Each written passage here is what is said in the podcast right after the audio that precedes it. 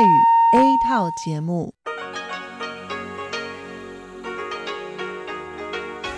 ที่นี่สถานีวิทยุเรดิโอไต้หวันอินเตอร์เนชันแนล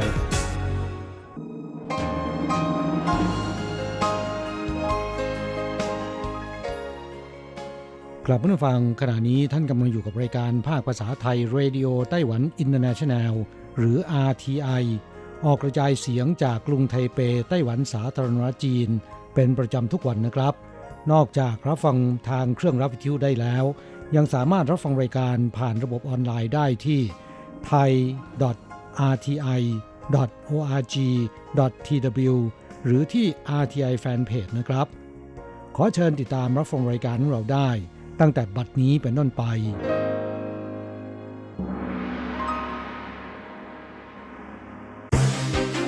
ลำดับแรก ขอเชิญติดตามรับฟัง ข่าวประจำวัน สวัสดีค่ะ คุณผู้ฟังที่เคารพ ช่วงของข่าวประจำวันจากรายการ Radio Taiwan International ประจำวันจันทร์ที่ 17 สิงหาคม พุทธศักราช 2563 สำหรับข่าวไต้หวันมีดิฉันการจยากริชยาคมเป็นผู้รายงานค่ะ หัวข้อข่าวมีดังนี้ ไต้หวันพบผู้ติดเชื้อโควิด -19 รายใหม่หนึ่งราย ติดเชื้อจากต่างประเทศ ยอดผู้ติดเชื้อสะสมรวม 485 ราย ลือร้านขายยาในไต้หวัน ขายหน้ากากอนามัย MIT ปลอม ร้านพูดอย่าง โรงงานพูดอย่าง เจ้าหน้าที่เร่งสอบสวนข้อเท็จจริง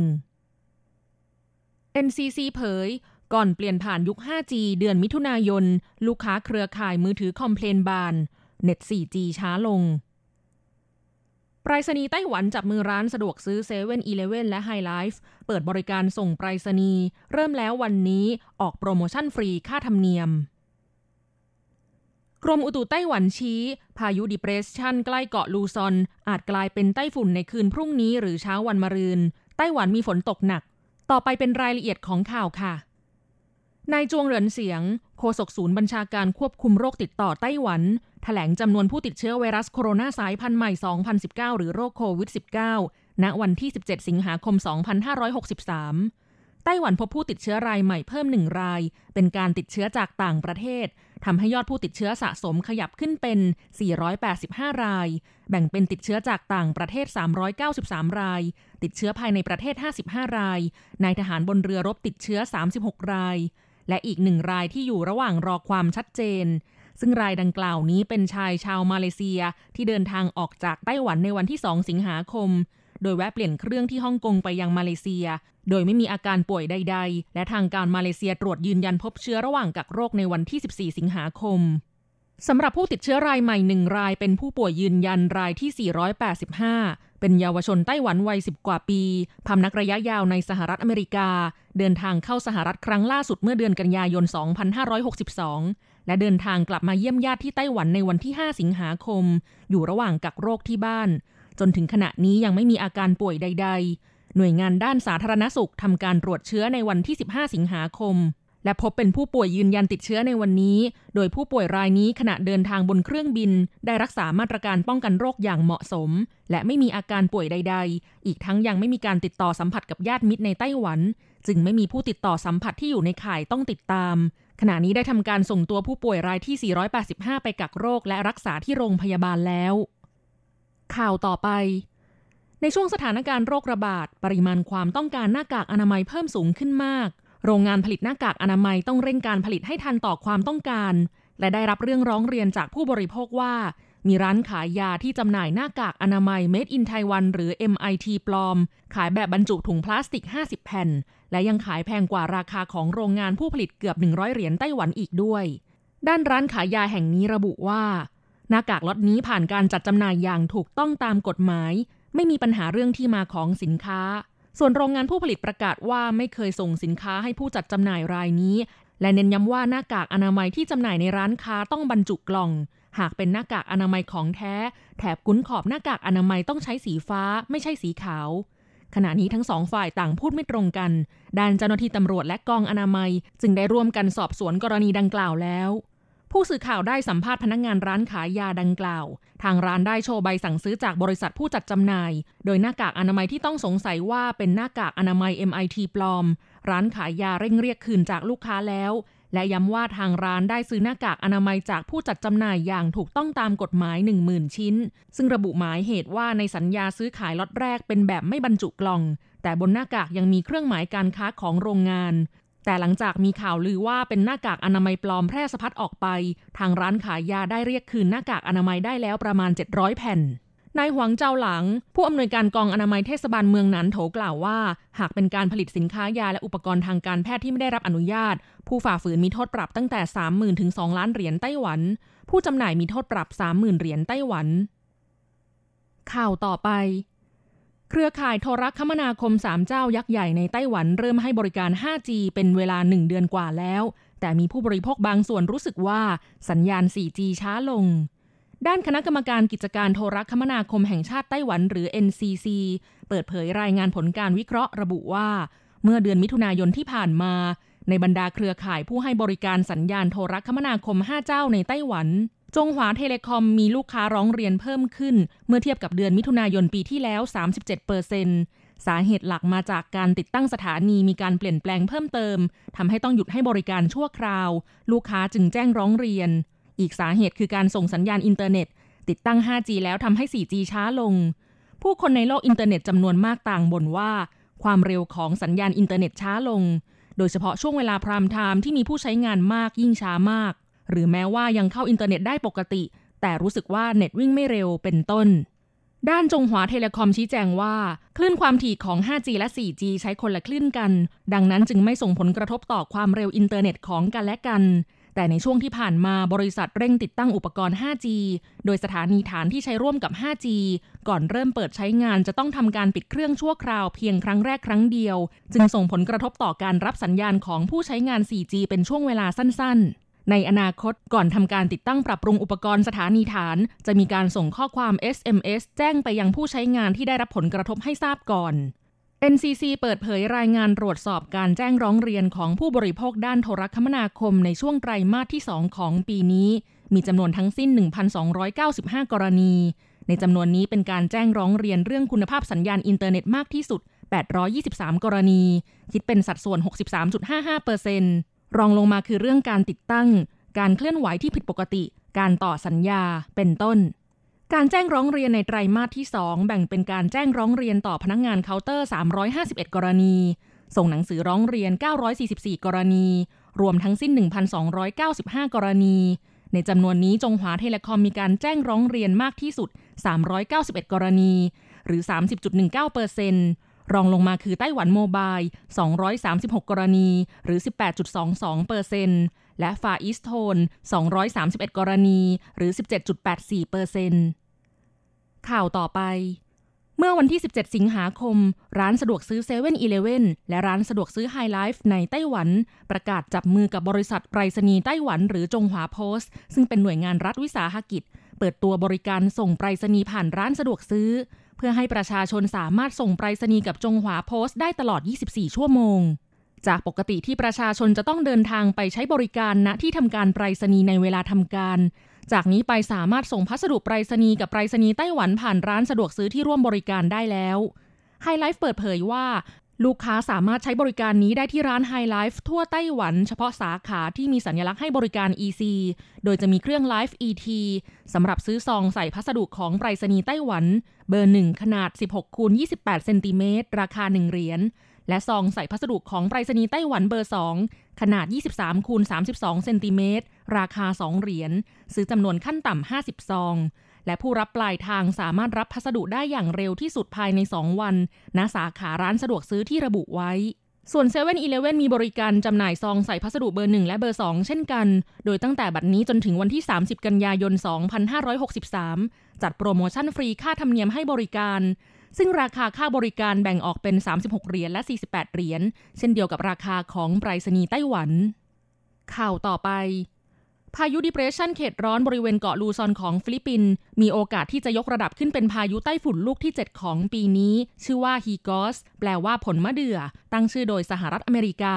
กรมอุตุนิยมวิทยาไต้หวันพยากรณ์ว่าอย่างเร็วที่สุดคืนวันอังคารหรือเช้าตรู่วันพุธนี้จะกลายเป็นพายุไต้ฝุ่น โดยมีอัตราโอกาสที่จะเกิดในวันพุธค่อนข้างสูง แต่ดีเพรสชันลูกนี้จะเคลื่อนผ่านช่องแคบบาชิสู่ทะเลจีนใต้ มุ่งไปยังมณฑลกวางตุ้งของจีนแผ่นดินใหญ่ ไม่ส่งผลกระทบต่อไต้หวันโดยตรง แต่ทำให้เกิดฝนตกหนักในวันอังคารนี้ฮวาเหลียน ไถตงแหลมหึงชุนมีฝนตกเป็นช่วงๆ ฝั่งตะวันตกช่วงบ่ายมีฝนฟ้าขนอง ภาคกลางและภาคใต้มีฝนตกหนักในบางพื้นที่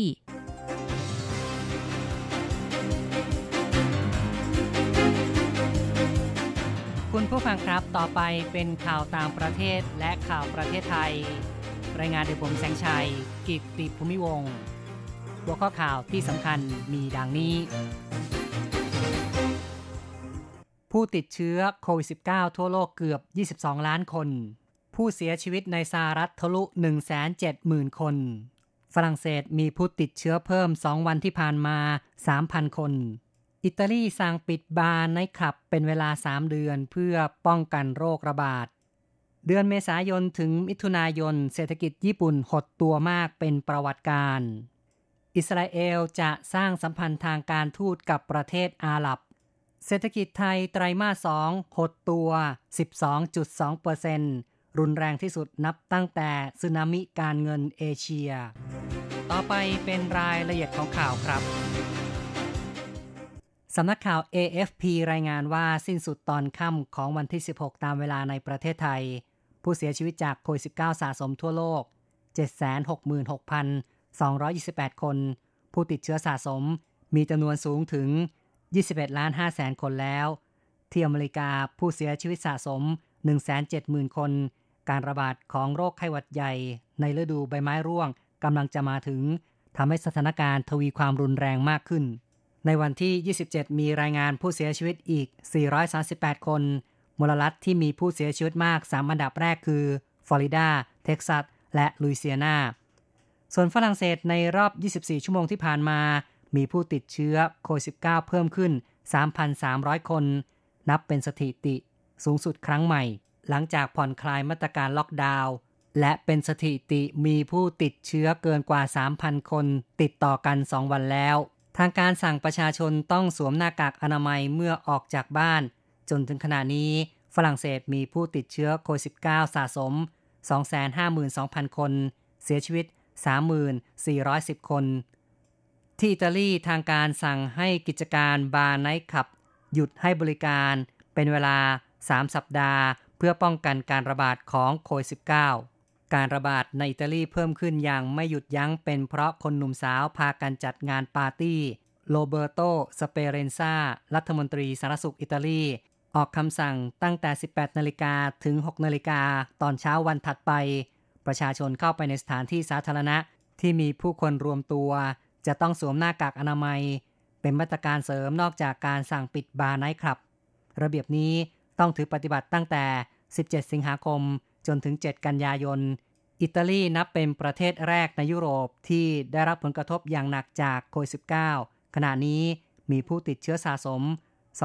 254,000 คน เสียชีวิต 35,000 คน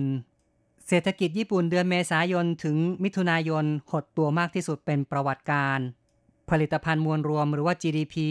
หดตัวมากที่สุดในรอบ 40 ปี เป็นผลจากการระบาดของโควิด -19 GDP ลดลง 27.8% จากไตรมาสแรกของปีนี้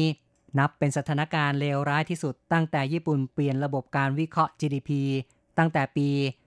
2523 ในขณะเดียวกัน นายกรัฐมนตรีชินโซอาเบะของญี่ปุ่นเดินทางไปยังโรงพยาบาล ซึ่งหลายฝ่ายเป็นห่วง แต่ข่าวระบุว่า นายกรัฐมนตรีญี่ปุ่นเดินทางไปรับการตรวจสุขภาพที่โรงพยาบาลในกรุงโตเกียว ไม่มีอะไรน่าเป็นห่วงข่าวต่อไปครับ เปรูตัดสินใจใช้มาตรการล็อกดาวน์รอบใหม่เป็นเวลา 2 สัปดาห์ หลังจากผู้ติดเชื้อโควิด -19 ยังคงเพิ่มขึ้นอย่างมากเฉลี่ยวันละ 3,500 คน ท้องถนนในกรุงลิมาผู้คนบางตา เนื่องจากเปิดให้เดินทางจำกัดสำหรับคนทำงานที่มีความจำเป็นเท่านั้น โดยก่อนหน้านี้มีการใช้มาตรการล็อกดาวน์นาน 106 วัน สิ้นสุดเมื่อ 30 มิถุนายน สำหรับมาตรการล็อกดาวน์ครั้งใหม่เริ่มขึ้นตั้งแต่วันที่ 16 สิงหาคม การเลือกตั้งในนิวซีแลนด์ต้องชะลอออกไปหลังการระบาดของโควิด -19 กลับมาอีกระลอกหนึ่ง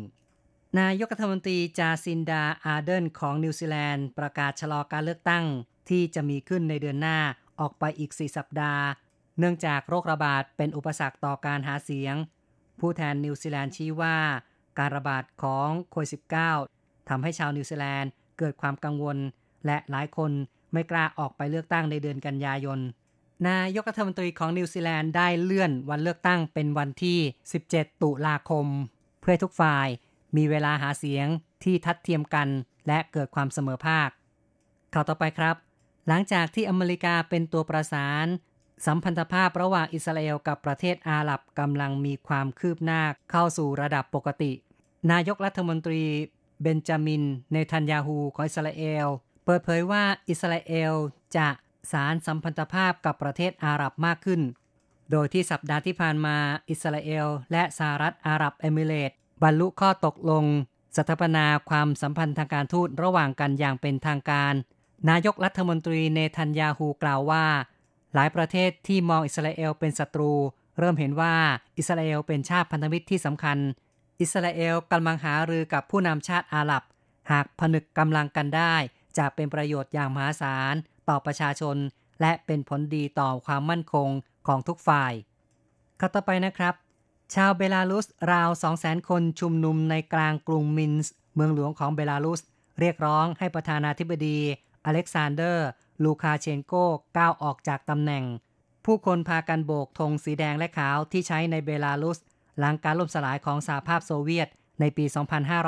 2534 ซึ่งปัจจุบันนายลูคาเชนโก ได้นำธงชาติรูปแบบเก่าสมัยโซเวียตกลับมาใช้ ผู้ประท้วงระบุว่าการเลือกตั้งที่ผ่านมาไม่เป็นธรรม นายลูคาเชนโกไม่ได้รับการสนับสนุนจากประชาชนแล้ว อย่างไรก็ตามนายลูคาเชนโกยังคงยืนกรานว่า เขาเป็นผู้ชนะการเลือกตั้ง โดยอ้างผลการเลือกตั้งอย่างเป็นทางการ ซึ่งได้รับเสียงสนับสนุนมากกว่า 80%ทางด้านรัสเซียแสดงท่าทีสนับสนุนต่อนายลูคาเชนโก มีรายงานข่าวว่ารัสเซียจะให้ความช่วยเหลือทางทหารหากมีความจำเป็นข่าวต่อไปนะครับ นายกรัฐมนตรีนเรนทราโมดีของอินเดีย เปิดเผยว่าจะเร่งหาสถานที่ในการผลิตวัคซีน ป้องกันโควิด -19 เพื่อทดสอบวัคซีนให้ประสบผลสำเร็จ พร้อมทั้งให้กำลังใจว่าอินเดียจะเอาชนะโควิด -19 ให้ได้ รวมทั้งมีแผนจะนำวัคซีนมาให้ประชาชนใช้โดยเร็วที่สุด ปัจจุบันชาวอินเดียติดเชื้อโควิด -19 เกินกว่า2ล้าน5แสนคน มีผู้เสียชีวิตเกือบ 50,000 คน ต่อไปติดตามข่าวจากประเทศไทยครับ นี้ภาคครัวเรือนของไทยน่าเป็นห่วง สภาพัฒนาเศรษฐกิจและสังคมแห่งชาติหรือว่า สสช เปิดเผย ภาวะสังคมไตรมาสสองของปี 2563 สิ่งที่น่าห่วงคือตัวเลขผู้ว่างงาน ล่าสุดแรงงานตกงานในระบบเพิ่มขึ้น 420,000 คน และอีก 1.7 ล้านคน ยังมีสถานะเป็นผู้มีงานทำแต่ยอมลดเงิน หรือหยุดทำงานชั่วคราว โดยไม่ได้รับเงินเดือน ผู้ประกอบอาชีพอิสระน่าห่วงเช่นกัน พ่อค้าแม่ค้า วินมอเตอร์ไซค์รับจ้างอีก 16 ล้านคน อาจขาดสภาพคล่อง สำหรับหนี้ภาคครัวเรือน ไตรมาสหนึ่งที่ผ่านมา พุ่งขึ้นอยู่ที่ 80.1%สูงสุดในรอบ 4 ปี นับตั้งแต่ไตรมาสที่ 2 ของปี 2559 สสช รายงานได้ว่า เศรษฐกิจของไทยไตรมาส 2 หดตัว 12.2%นับเป็นตัวเลขต่ำสุดตั้งแต่เกิดวิกฤตการเงินเอเชีย หรือว่าต้มยำกุ้งเมื่อ 20 กว่าปีที่แล้ว ทั้งนี้ในปีที่เกิดต้มยำกุ้ง ศรษฐกิจไตรมาส 2 หดตัว 12.5%สสช ประเมินได้ว่า เศรษฐกิจของไทยปี 2563 จะปรับตัวลดลง 7.8%ถึง 7.3%ซึ่งใกล้เคียงกับที่สำนักงงานเศรษฐกิจการคลังประเมินไว้ที่ 8.5%สาเหตุหลักเกิดจากการระบาดของโควิด -19 ซึ่งส่งผลอย่างมากต่อการท่องเที่ยว และการส่งออกของไทย อีกข่าวหนึ่งครับสำนักงงานพัฒนาเศรษฐกิจจากฐานชีวภาพ ส่งเสริม นวัตกรรม เพาะเห็ดโดยไม่ต้องเผาป่าสำนักงานพัฒนาเศรษฐกิจจากฐานชีวภาพเปิดเผยว่า ปัจจุบันยังมีความเชื่อผิด ชาวบ้านบางแห่ง ใช้วิธีเผาป่าเพื่อเพาะเห็ดที่ต้องการ รายได้จากการเก็บเห็ดเทียบไม่ได้กับการสูญเสีย ทางทรัพยากรชีวภาพที่มีคุณค่า ทางเครือข่ายจึงได้แนะนำนวัตกรรมเลี้ยงเห็ดป่า ไมคอไลซ่า ซึ่งเป็นที่ต้องการของตลาดขายได้ราคาสูง ใช้วิธีใส่เชื้อเห็ดที่กล้าไม้ทำให้ต้นไม้เศรษฐกิจและเห็ดป่าเติบโตพร้อมกัน เกษตรกรได้ประโยชน์สองต่อ เก็บผลผลิตจากต้นไม้ที่ปลูก และเก็บเห็ดขายได้ตลอดทั้งปี สร้างความเชื่อใหม่ที่ทุกคนสามารถเก็บเห็ดโดย ไม่ต้องเผาป่าอีกต่อไป ต่อไปเป็นรายงานอัตราแลกเงินอ้างอิงตอนบ่ายวันที่ 17 สิงหาคม โอนเงิน 10,000 บาทใช้ 9,660 เหรียญไต้หวัน แลกซื้อเงินสด 10,000 บาทใช้ 10,030 เหรียญไต้หวัน โอนเงิน 1 เหรียญสหรัฐใช้ 29.65 เหรียญไต้หวัน ข่าวจาก RTI จบลงแล้วครับ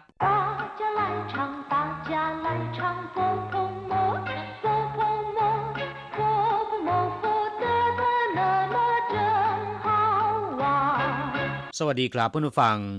พบกันในวันนี้เราจะมาเรียนบทเรียนที่ 14 ของแบบเรียนชั้นต้น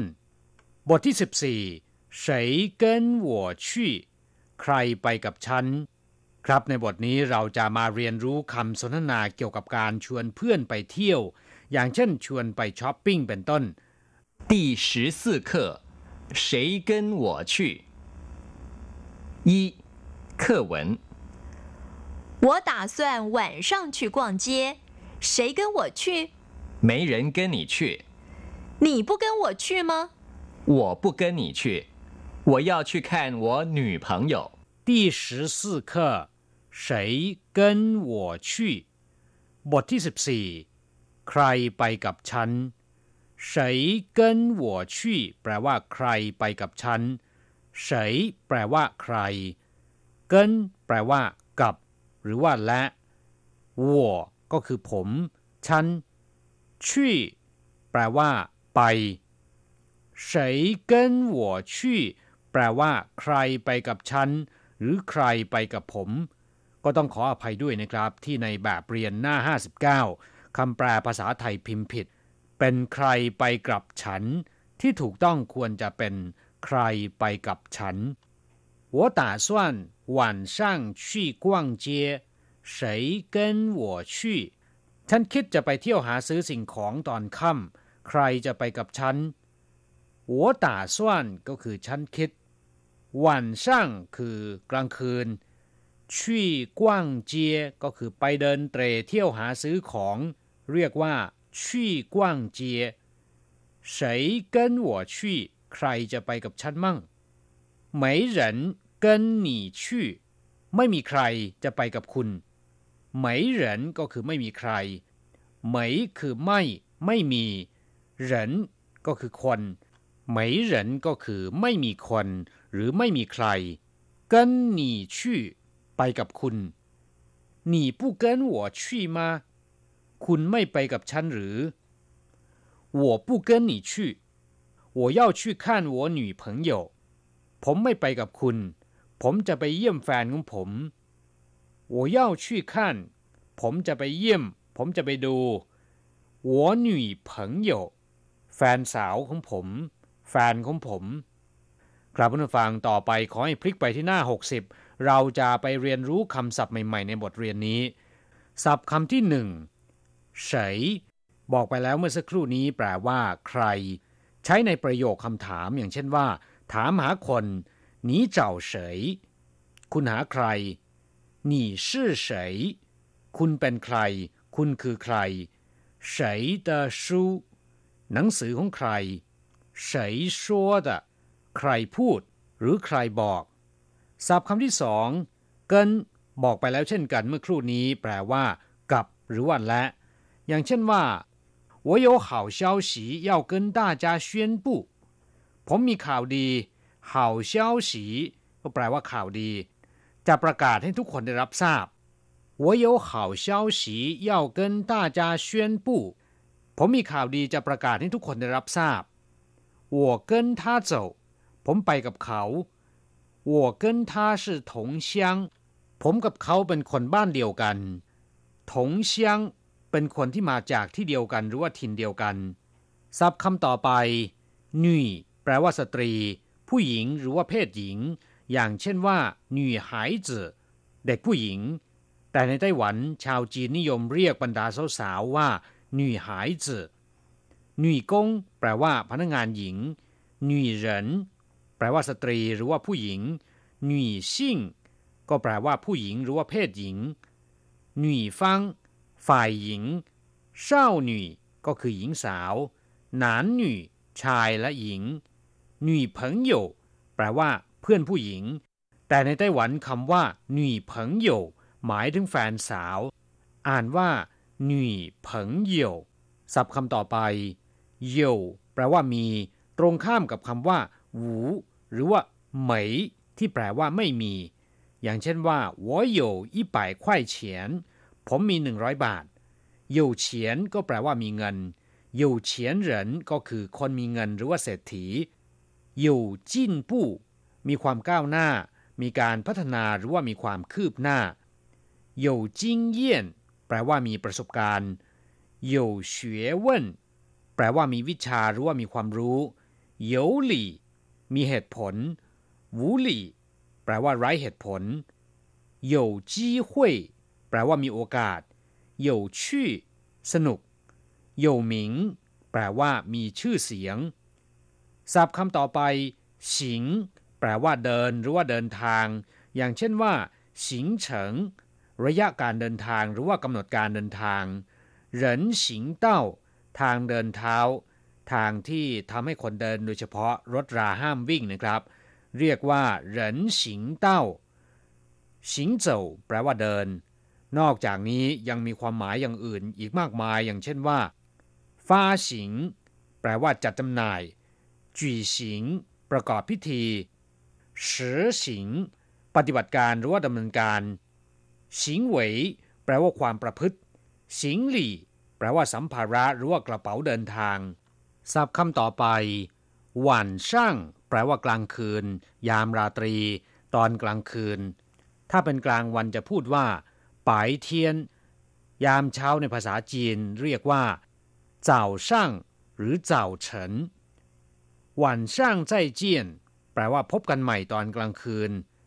เฉพาะคำว่าหวาน แปลว่ากลางคืน ราตรีอย่างเช่นว่า จินหวาน แปลว่าคืนนี้โจหวาน เมื่อคืนนี้ หมิงหวาน คืนพรุ่งนี้ หวานอานราตรีสวัสดิ์หรือว่าสวัสดีตอนกลางคืน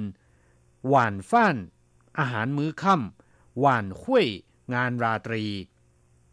ศัพท์คำสุดท้ายนะครับ กว้างเจีย แปลว่าเดินเตร่หาซื้อของในตลาด หรือช้อปปิ้งเรียกว่ากว้างเจีย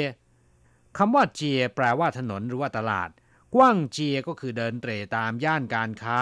เพื่อหาซื้อสิ่งของหรือว่าเดินเที่ยวชมเฉยๆก็ได้ สามารถเรียกว่ากว้างเจียได้ทั้งนั้นกลับผู้ฟังหลังจากที่ทราบความหมายของคำศัพท์ในบทเรียนนี้ไปแล้ว ต่อไปเราจะไปทำแบบฝึกหัด ขอให้อ่านตามคุณครูนะครับ三代换练习我打算明天去泰国。谁跟你去？有一个人跟我去。我跟你去行吗？不行，我女朋友要跟我去。我打算明天去泰国。ผมคิดจะไปเมืองไทยในวันพรุ่งนี้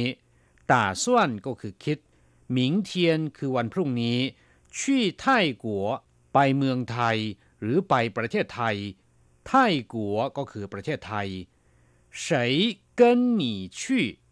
ใครไปกับคุณ ใครไปด้วย有一个人跟我去มีคนคนหนึ่งไปกับผม有一个人ก็คือมีคนคนหนึ่ง我跟你去行吗ฉันไปกับคุณได้ไหม行吗ก็คือ ได้ไหม不行 我女朋友要跟我去แฟนของผมจะไปกับผม不行ก็คือไม่ได้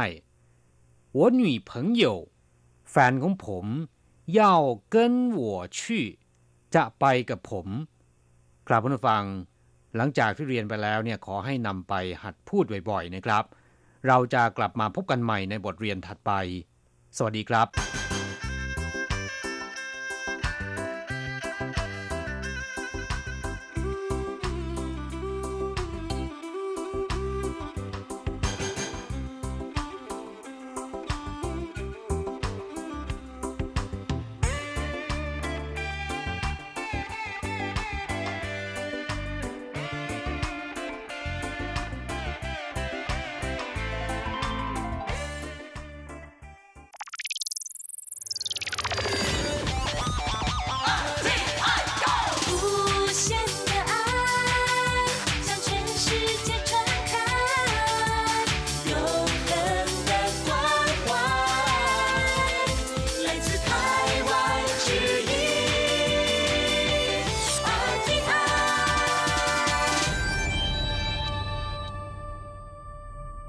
ครับคุณครับขณะนี้คุณกำลังติดตามรับฟังรายการภาคภาษาไทยจากสถานีวิทยุ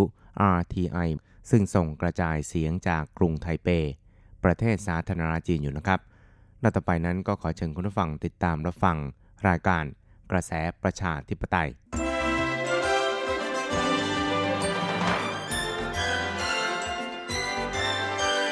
กระแสประชาธิปไตย ประชาธิปไตยนำเราสู่ความหวัง ขอต้อนรับคุณฟังสู่กระแสประชาธิปไตย โดยกฤษณัยสายประพาส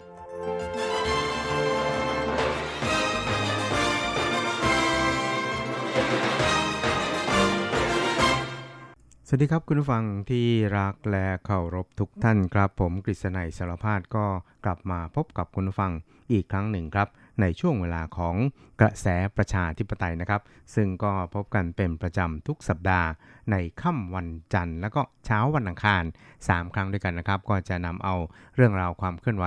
ที่น่าสนใจทางด้านการเมืองในไต้หวัน ในช่วงที่ผ่านมามาเล่าสู่ให้กับคุณผู้ฟังได้รับฟังกันนะครับครับสำหรับเรื่องแรกที่เราจะมาคุยกันนะครับ ก็คงจะต้องแนะนำให้คุณฟังได้รู้จักกับ ทูตไต้หวันประจำประเทศไทยคนใหม่นะครับ ซึ่งชื่ออย่างเป็นทางการของทูตไต้หวันประจำประเทศไทยนั้นก็คือ เป็นผู้แทนของไต้หวันสาธารณรัฐจีนประจำประเทศไทยนะครับ หรือจะเรียกว่าผู้อำนวยการใหญ่สำนักงานเศรษฐกิจวัฒนธรรมไทเปประจำประเทศไทยนะครับ ซึ่งก็ย่อมาจากไทเป Economic and Cultural Office นะครับ ซึ่งก็ถือเป็น หน่วยงานที่เป็นตัวแทนของรัฐบาลไต้หวันสาธารณจีนในประเทศไทยนะครับครับบุคคลท่านนี้ก็คือนายหลี่อิ่งเหวียนนะครับ ซึ่งคุณผู้ฟังก็คงจะได้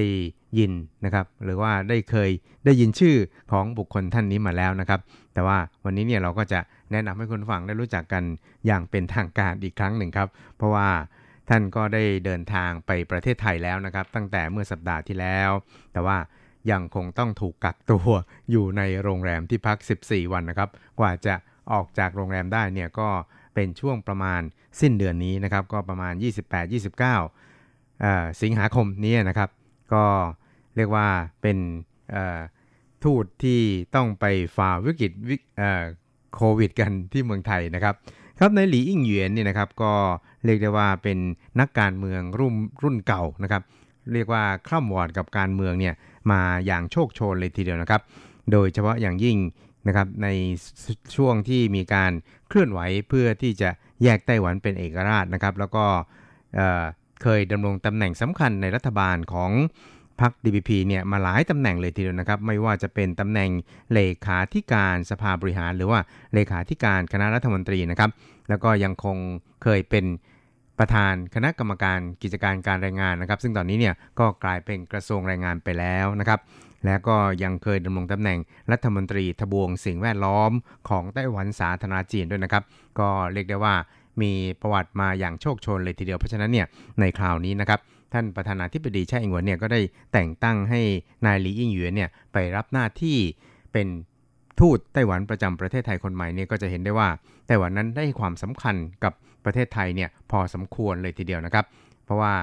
ในช่วงหลังมานี้เนี่ยนะครับบุคคลที่ไปดำรงตำแหน่งทูตไต้หวันประจำประเทศไทยนั้น แต่ละคนเนี่ยก็อยู่ในระดับรัฐมนตรีทั้งสิ้นเลยทีเดียวนะครับ โดยเฉพาะอย่างยิ่งคราวที่แล้วนะครับก็คือเมื่อ 3 ปีก่อนเนี่ยก็ได้ส่งนายถงเจิ้นเหวียนนะครับ ก็ เคยเป็นถึงโฆษกรัฐบาลนะครับ ไปดำรงตำแหน่งที่ประเทศไทยเนี่ยก็สร้างผลงานเอาไว้มากมายเลยทีเดียวนะครับ เพราะฉะนั้นคราวนี้เนี่ยนะครับนายหลีอิงเหวียนนั้นก็บอกว่าก็คงจะต้องไปสารต่อนโยบาย แล้วก็สารต่อความสัมพันธ์ระหว่างไต้หวันกับประเทศไทยให้แน่นแฟ้นมากยิ่งขึ้นนะครับ โดยเฉพาะอย่างยิ่งที่ต้องเผชิญหน้ากับภาวะวิกฤตของโควิด -19 ร่วมกันนะครับ ครับปัจจุบันนั้นนายหลีอิงเหวียนนั้นก็มีอายุอานามเนี่ยนะครับ 67 ปีแล้วนะครับเกิดเมื่อปี 1953ครับก็เป็นชาวไต้หวันโดยกำเนิดเลยทีเดียวนะครับ จบการศึกษาระดับปริญญาตรีในคณะสาธารณสุขศาสตร์ มหาวิทยาลัยแห่งชาติไต้หวันนะครับ แล้วก็ไปศึกษาต่อทางด้านการสาธารณสุขเนี่ยนะครับที่ฮาร์วาร์ดนะครับจากนั้นเนี่ยก็จบด็อกเตอร์ที่นอร์ทแคโรไลนาจากสหรัฐอเมริกาครับ ก็เรียกได้ว่า นอกจากจะมีประวัติการทำงานอย่างโชกโชนแล้วเนี่ยนะครับ ประวัติการศึกษาเนี่ยก็ไม่ได้ยิ่งหย่อนไปกว่า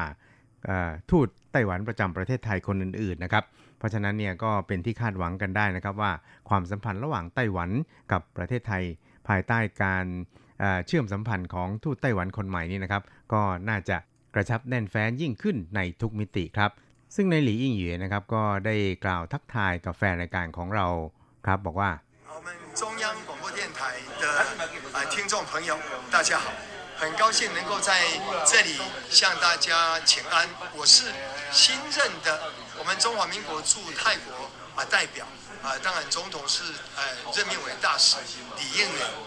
啊很高兴能够在这个地方啊透过这里向大家说明我大概在ครับ นายหลีอิงเหวียนั้นก็ทักทายกับแฟนรายการของสถานีวิทยุ RTI ของเรานะครับ ก็บอกว่าดีใจมากครับที่ได้มีโอกาสพบปะกับแฟนรายการของเรา ทางคลื่นการส่งกระจายเสียงของ RTI ของเรานะครับ แล้วก็ท่านก็จะไปรับตำแหน่งทูตไต้หวันประจำประเทศไทยนะครับ ซึ่งก็คือผู้แทนของไต้หวันสาธารณจีนประจำประเทศไทยนั่นเองครับ ท่านก็ได้ระบุนะครับว่าความสัมพันธ์ระหว่างไต้หวันกับไทยนั้นแนบแน่นอย่างยิ่งครับ โดยเฉพาะอย่างยิ่งในคราวนี้เนี่ยท่านก็ได้เข้าร่วมในพิธีรับมอบหน้ากากอนามัยนะครับที่ภาคเอกชนของไต้หวันเนี่ยได้บริจาคให้กับประเทศไทยจำนวน 1 ล้านชิ้นนะครับ ซึ่งกระทรวงการต่างประเทศของไทยนั้นก็จะนำไปแจกจ่ายให้กับโรงพยาบาลในประเทศไทย ทั่วประเทศนะครับประมาณ 1,000 แห่ง แล้วก็แจกจ่ายให้กับบรรดานักการทูตไทยที่ประจำอยู่ในประเทศต่างๆ ด้วยนะครับ เพื่อที่จะร่วมเป็นส่วนหนึ่งในการ ป้องกันการระบาดของโควิด -19 ครับ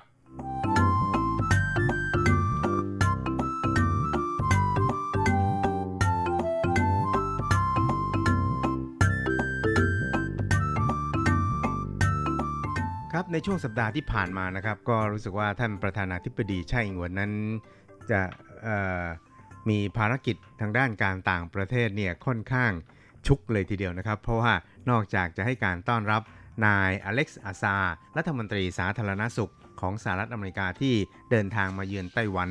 ในช่วงที่ผ่านมานะครับ เพราะว่าเป็นรัฐมนตรีคนแรกของสหรัฐที่เดินทางเยือนไต้หวันในรอบ 41 ปี หลังจากที่ไต้หวันกับสหรัฐครับยุติความสัมพันธ์ทางการทูตระหว่างกันในปี 2522 นะครับ และนอกจากนี้เนี่ยนะครับก็ยังได้เข้าร่วมการประชุมแบบ teleconference นะครับกับคลังสมองของ วอชิงตันนะครับหรือว่าของสหรัฐนั่นเอง ซึ่งในการประชุมแบบ conference ดังกล่าวก็เป็นการประชุมออนไลน์นะครับ ซึ่งจัดขึ้นโดยสถาบัน Houston Institute ครับร่วมกับ Center for American Progress หรือ CAP นะครับ โดยในการประชุมดังกล่าวนะครับ ท่านผู้นำไต้หวันนั้นก็ได้กล่าวสุนทรพจน์ ในการประชุมออนไลน์คราวนี้ ในหัวข้อประชาธิปไตยความมั่นคงและ ความท้าทายทางด้านเศรษฐกิจของไต้หวันนะครับ ซึ่งท่านผู้นำไต้หวันนั้นก็ได้กล่าวย้ำเกี่ยวกับ 4 หลักการใหญ่ในการดำเนินความสัมพันธ์ ระหว่างช่องแคบไต้หวันนะครับโดยท่านประธานาธิบดีไช่หวนก็ระบุครับว่า always acknowledge the historical and cultural ties that exist across the strait and we will never stop believing that ครับท่านผู้นำไต้หวันก็กล่าวเป็นภาษาอังกฤษนะครับ เนื่องจากว่าผู้ที่เข้าร่วมการประชุมนั้นทั้งหมดเนี่ยก็เป็นชาวอเมริกันทั้งนั้นนะครับ เพราะฉะนั้นเนี่ยใช้ภาษาอังกฤษเนี่ยก็จะมีความสะดวกกว่าครับ ซึ่งผู้นำไต้หวันก็ย้ำครับบอกว่าไต้หวันนั้นเข้าใจดีถึงการเชื่อมต่อระหว่างช่องแคบไต้หวันส่วนการเชื่อมต่อทั้งทางด้านประวัติศาสตร์ แล้วก็ทางด้านวัฒนธรรมนะครับ แล้วก็มีความเชื่อมั่นเป็นอย่างยิ่งนะครับว่าช่องแคบไต้หวันนั้นสามารถที่จะแบ่งปัน ประสบการณ์แห่งความสำเร็จร่วมกันได้นะครับ แล้วก็สามารถที่จะมีอนาคตที่ดียิ่งขึ้นได้มากยิ่งกว่านี้ แต่ว่าก่อนหน้านี้เนี่ยนะครับ เราจำเป็นอย่างยิ่งครับที่จะต้องเอเข้าใจอย่างท่องแท้ว่าทั้งสองฝ่ายนั้นมีความแตกต่างกัน แล้วก็ต้องเข้าใจถึงความแตกต่างของทั้งสองฝ่ายด้วย ประชาธิปไตยของไต้หวันนั้น ได้ก้าวเข้าสู่ความสุขงอมแล้ว ชาวไต้หวันจำนวน 23 ล้านคนนี่นะครับ มีสิทธิ มีเสียงในการที่จะตัดสินอนาคตของตัวเอง ซึ่งประเด็นดังกล่าวนั้นแตกต่างจากจุดยืนของทางการปักกิ่ง อย่างเห็นได้ชัดเลยทีเดียวนะครับ ครับท่านประธานาธิบดีไช่หวนนั้นได้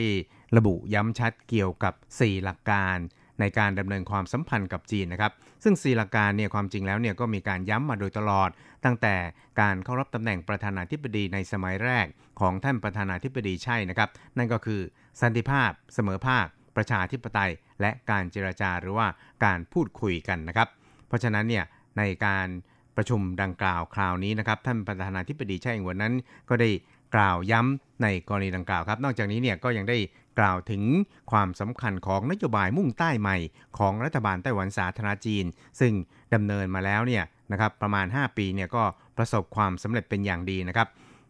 ทุกๆตัวเลขนะครับในทุกมิติ ที่เป็นความสัมพันธ์ระหว่างไต้หวันกับประเทศที่เป็นเป้าหมายของนโยบายมุ่งใต้ใหม่นั้นก็พุ่งสูงขึ้นอย่างเห็นได้ชัดครับ ครับทั้งนี้นี่นะครับในส่วนของทางการป้องกันประเทศของไต้หวันนี่นะครับท่านประธานาธิบดีไช่อิงเหวินนั้นก็บอกครับบอกว่า ปีที่แล้วนี่นะครับไต้หวันได้ใช้งบประมาณทางด้านกลาโหมเนี่ยนะครับสูงที่สุดเป็นประวัติการนะครับคิดเป็นถึงร้อยละ 2.3 ของ GDP ครับซึ่งท่านก็หวังเป็นอย่างยิ่งครับว่า ในอนาคตนั้นจะปรับให้สูงขึ้นนะครับ แล้วก็จะต้องใช้ทุกอย่างเนี่ยให้ถูกต้องเหมาะสมกับการสูญเสียไปนะครับ แล้วก็จะต้องเร่งพัฒนาการพัฒนากองทัพเนี่ยในลักษณะที่กำลังรบเนี่ยไม่สมดุลกันนะครับ นั่นก็คือต้องเอาเล็กไปสู้ใหญ่นะครับ แล้วก็จะต้องมีการทบทวน แล้วก็เสริม กำลังสมรรถนะในการสู้รบของกองทัพเนี่ยให้เข้มแข็งมากยิ่งขึ้น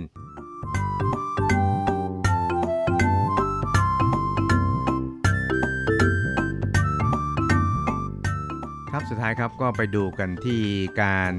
เดินทางเยือนไต้หวันของท่านรัฐมนตรีสาธารณสุขของสหรัฐนะครับ ก็คือนายอเล็กซ์อาซาครับก็เสร็จสิ้นการเยือนไต้หวันแล้วก็เดินทางกลับไปยังสหรัฐแล้ว ตั้งแต่เมื่อวันที่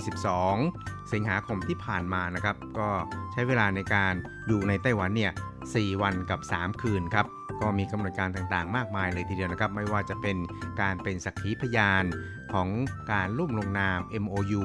ทางด้านสาธารณสุขกับไต้หวันนะครับ ก็เป็นสักขีพยานร่วมกับท่านรัฐมนตรีสาธารณสุขของไต้หวันครับก็คือนายเฉินซือจงนะครับ เพราะนั้นเนี่ยก็กล่าวได้ว่าเป็นนิมิตหมายอันดีในความสัมพันธ์ระหว่างไต้หวันกับสหรัฐนะครับ ซึ่งถึงแม้ว่าทางการจีนนั้นจะแสดงท่าทีแข็งกร้าว แล้วก็พยายามขัดขวางเกี่ยวกับการดำเนินความสัมพันธ์ ระหว่างไต้หวันกับสหรัฐอย่างไรก็ตามเนี่ยนะครับนาย อาซานั้นก็ได้บรรลุผลในการเป็นตัวแทนของผู้นำของสหรัฐเนี่ยในการกระชับความสัมพันธ์กับไต้หวันนะครับ ซึ่งในคราวนี้เนี่ยก็มีหลายฝ่ายวิพากษ์วิจารณ์กันนะครับว่า คงจะมีการพูดคุยกันเกี่ยวกับการจัดตั้งองค์กรใหม่ขึ้นมาเข้าแทนที่ WHO ซึ่งสหรัฐเนี่ยได้ถอนตัวออกมาแล้วนะครับ ก็ อย่างไรก็ตามเนี่ยในส่วนของทำเนียบประธานาธิบดีไต้หวันเองครับก็ได้ออกมาปฏิเสธข่าวดังกล่าว อย่างไรก็ตามเนี่ยผู้สื่อข่าวของญี่ปุ่นนะครับก็ได้มีการวิเคราะห์ครับว่า การจัดตั้งองค์กรทางด้านสาธารณสุข ระดับนานาชาติขึ้นมาใหม่เนี่ยนะครับระหว่างไต้หวันกับสหรัฐเนี่ยอาจจะมีความเป็นไปได้ แต่ว่าอาจจะมีขอบเขตจำกัดก็คือเฉพาะในภูมิภาคนะครับทั้งนี้เนี่ยก็เพื่อที่จะสร้างแรงกดดันให้กับ WHO ให้ มาหันมาให้ความสำคัญกับไต้หวันมากยิ่งขึ้นนะครับ ซึ่งก็คิดว่าพัฒนาการต่างๆเนี่ยเราก็คงจะต้องติดตามกันต่อไปนะครับ ส่วนความสำเร็จของการมาเยือนไต้หวันของนายอาซาในคราวนี้ก็เรียกได้ว่าเอากลับบ้านไปเนี่ยอย่างเต็มกระเป๋าก็ว่าได้ครับ เพราะว่านอกจากจะคุยกันเรื่องสาธารณสุขแล้วเนี่ยเรื่องการค้าเรื่อง FTA ระหว่างกันเนี่ยก็ได้มีการคุยกันบ้างพอสมควรครับ ครับคุณผู้ชมครับเวลาของกระแสประชาธิปไตยในวันนี้ก็หมดลงแต่เพียงเท่านี้ครับ เราจะกลับมาพบกันใหม่ในสัปดาห์หน้า สวัสดีครับ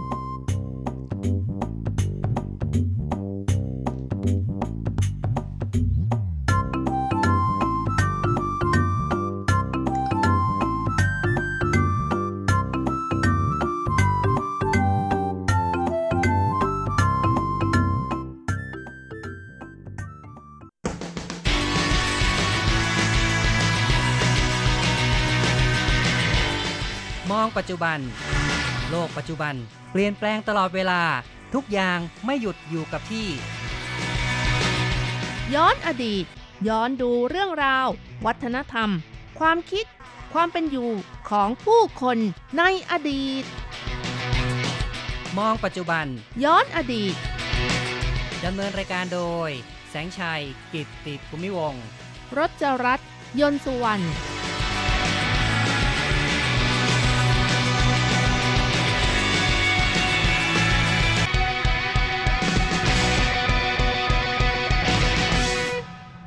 คุณผู้ฟังครับ พบกันอีกแล้วในมองปัจจุบันย้อนอดีตนะครับ ในครั้งนี้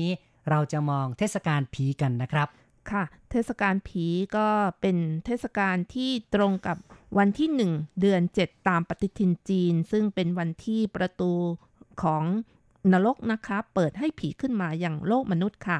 แล้วก็ในวันที่ 30 ประตูนรกก็จะปิดลงค่ะ ดังนั้นเดือน 7 ทั้งเดือนบนโลกมนุษย์ก็จะมีการเส้นไหว้ แล้วก็มีการสวดมนต์อุทิศส่วนบุญส่วนกุศลให้กับผีที่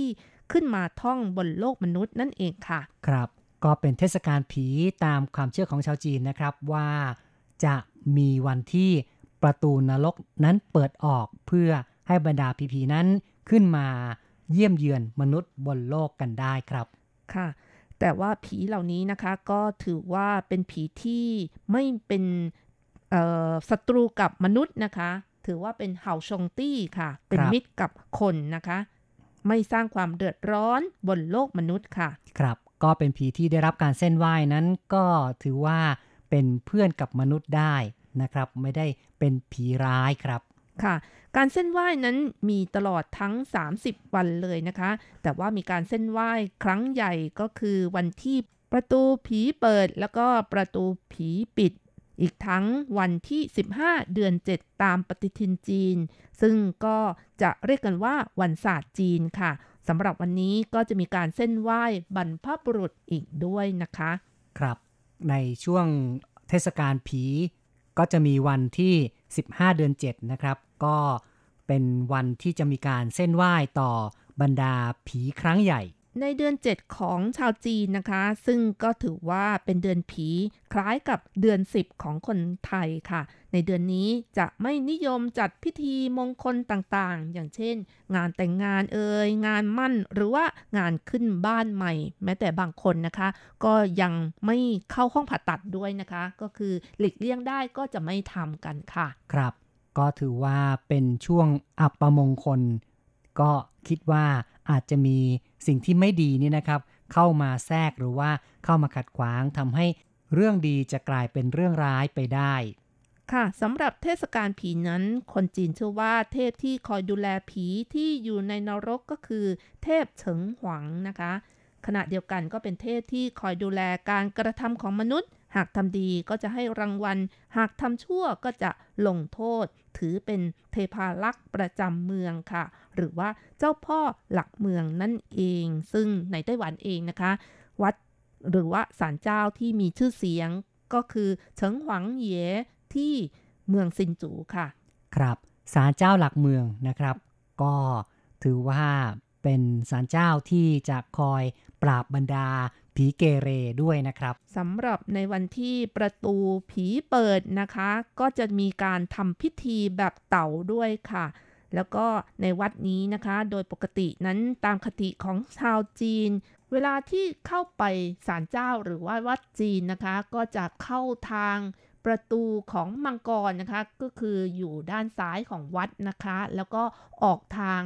เสือขาวนะคะ ก็คืออยู่ทางด้านขวาของวัดนั่นเองค่ะอืมเนาะก็ต้องเข้าออกประตูให้ถูกนะครับ เพื่อความเป็นสิริมงคลแล้วก็จะได้ขจัดเพศภัยต่างๆ ได้ แต่สำหรับวันที่ทำพิธีเกี่ยวกับเทศกาลผีนะคะ วันที่ประตูผีเปิด ประตูของฝั่งเสือขาวนี้เขาจะปิดนะคะ ไม่ให้คนเดินออกค่ะเพ ราะว่าจะทำพิธีก็คือจะปล่อยผีออกมาทางประตูนี้นั่นเองนะคะอ๋อเนาะนะครับ ก็ในวันที่ชาวจีนเชื่อว่า ประตูผี ประตูนรกจะเปิดออกเนี่ยทางศาลเจ้าก็จะทำพิธีที่ประตูเสือขาวนะครับ เป็นการเปิดประตูเสือขาวให้บรรดาผีออกมานะครับ ค่ะ ในขณะที่ทำพิธีอยู่นี้ก็จะมี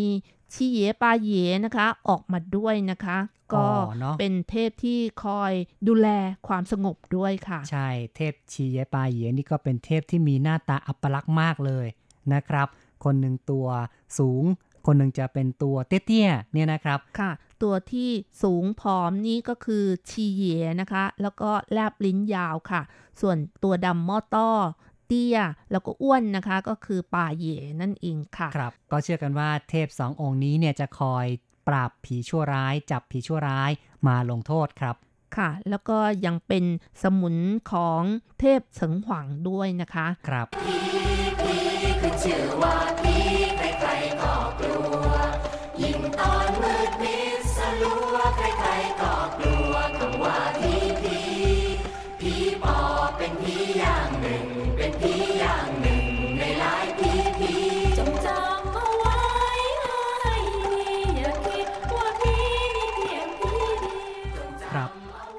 ความเชื่อชาวจีนนะครับว่าเมื่อถึงวันที่ประตูนรกเปิดออกบรรดาผีผี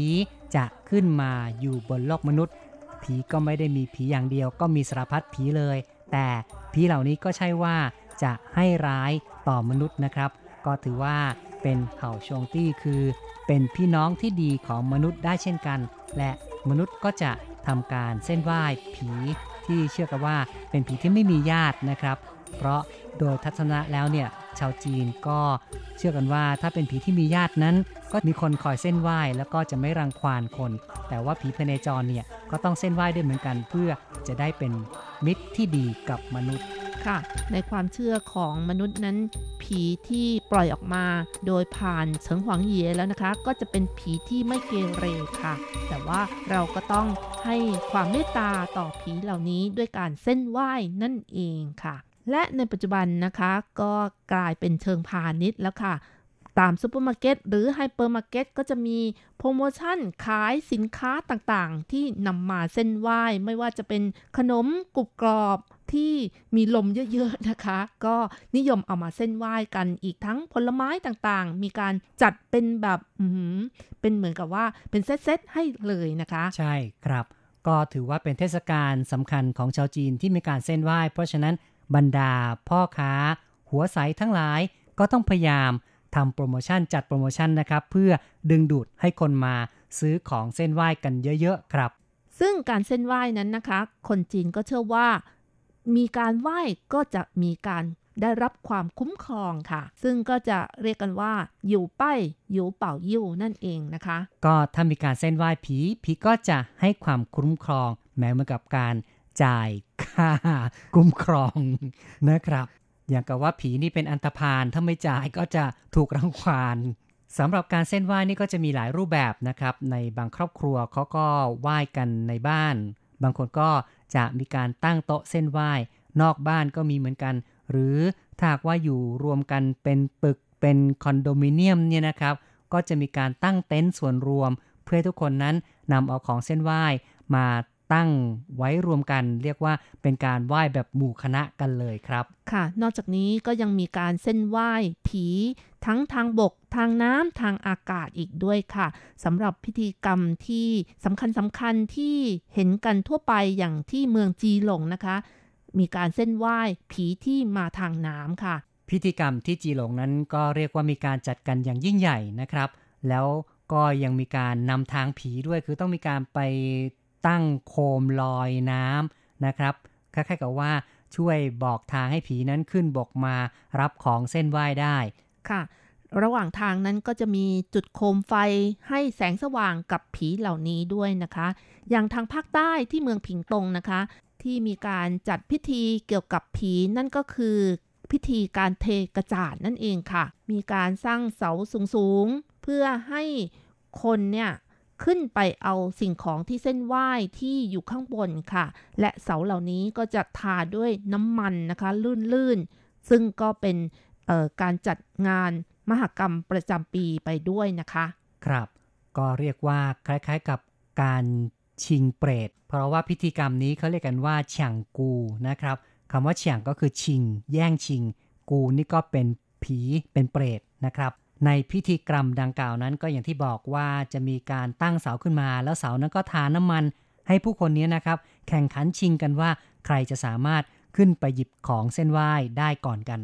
ค่ะ ผู้ที่ขึ้นไปได้ นั้นก็จะเป็นผู้ที่ได้รับของทั้งหมด แล้วก็จะโยนลงมาให้ผู้คนได้เก็บกันค่ะครับ ก็เป็นการเทกระจาดด้วยนะครับ เมื่อได้รับของแล้วก็จะโปรยลงมาให้ผู้คนเนี่ยได้แย่งเก็บกันด้วยนะครับ คุณผู้ฟังครับ หลังจากเล่าเรื่องราวมองปัจจุบันนะครับ เกี่ยวกับพิธีการเส้นไหว้ในเดือนผีแล้ว ต่อไปเราจะมาย้อนฟังเรื่องราวอดีตนะครับ เรื่องของเจ้าพ่อหลักเมืองกันนะครับ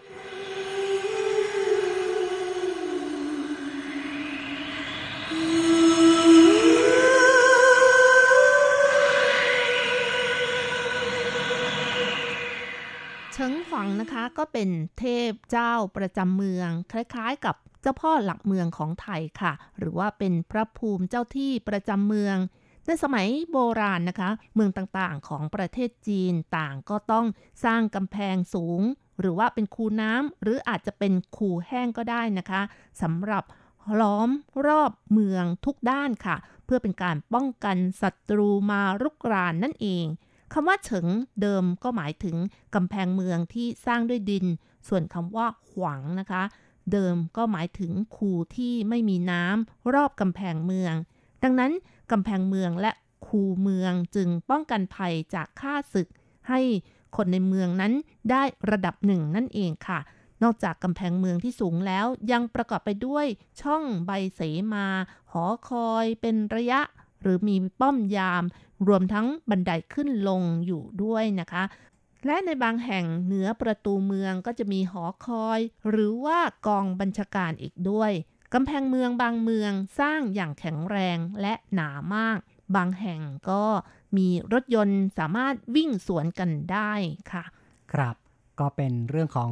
เทพเฉิงหวาง แล้วก็เรื่องของประตูเมืองที่มีความเกี่ยวพันกันอย่างนี้เนี่ยนะครับ เพราะฉะนั้นนะคะกำแพงเมืองตลอดจนถึงส่วนประกอบของกำแพงเมือง ซึ่งเป็นส่วนที่ช่วยป้องกันภัยให้กับชาวเมือง ได้อยู่เย็นเป็นสุขเหล่าบรรดาชาวเมืองจึงระลึกถึงความสำคัญของส่วนนี้นะคะ จึงได้สร้างศาลเจ้าขึ้น บริเวณริมกำแพงแห่งหนึ่งนะคะ เพื่ออัญเชิญองค์เทพพระเจ้า หรือว่าผู้ที่ปกปักรักษากำแพงเมือง ซึ่งก็ จะเรียกกันว่าเทพเจ้าเฉิงหวังหรือว่าเฉิงหวังเหยียนั่นเองค่ะ ให้มาสิงสถิตอยู่ในศาลเจ้า อืมเนาะก็หลังจากที่มีกำแพงมีคูเมืองก็ต้องมีผู้ที่จะคอยปกปักรักษา เป็นเรื่องทางนำมาทำหน่อยนึงนะครับ ก็เป็นที่พึ่งทางจิตใจของประชาชนค่ะ แล้วมีการทำพิธีบวงสรวงเส้นไหว้ พิธีกรรมดังกล่าวได้เริ่มขึ้นตั้งแต่สมัยสามก๊กนะคะ แล้วก็มีการขยายสืบเนื่องมาจนถึงสมัยของราชวงศ์สุย ก็มีพิธีกรรมบวงสรวงเช่นกัน แล้วก็ยังมีการเส้นไหว้ด้วยสัตว์ หมายถึงการฆ่าสัตว์เพื่อบูชายันนะครับ เป็นการเส้นไหว้ต่อเทพเจ้าโดยใช้สัตว์มีชีวิตค่ะ เทพเจ้าเฉิงหวังหรือว่าเทพแห่งเมืองได้รับการเคารพนับถือ แล้วก็มีการประกอบพิธีใหญ่โต โดยเฉพาะในยุคของราชวงศ์ถังและราชวงศ์ซ่งค่ะ ต่อมาในยุคของราชวงศ์หมิง ชาวเมืองก็ให้ความเคารพต่อเทพเจ้าเฉิงหวัง และรวมเอาเทพเจ้าแห่งปัตภีเข้าไปด้วยค่ะคุณผู้ฟังครับนี่ก็เป็นการเล่าให้คุณผู้ฟังได้ทราบถึงเทพเฉิงหวางที่มีบทบาทนะครับในช่วงของเทศกาลผี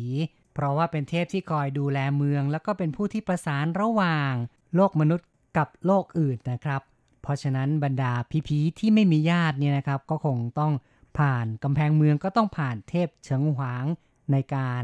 คอยตรวจตาด้วย เอาละครับ เราก็พูดคุยกันมาพอสมควรนะครับ ในรายการมองปัจจุบันย้อนอดีตในวันนี้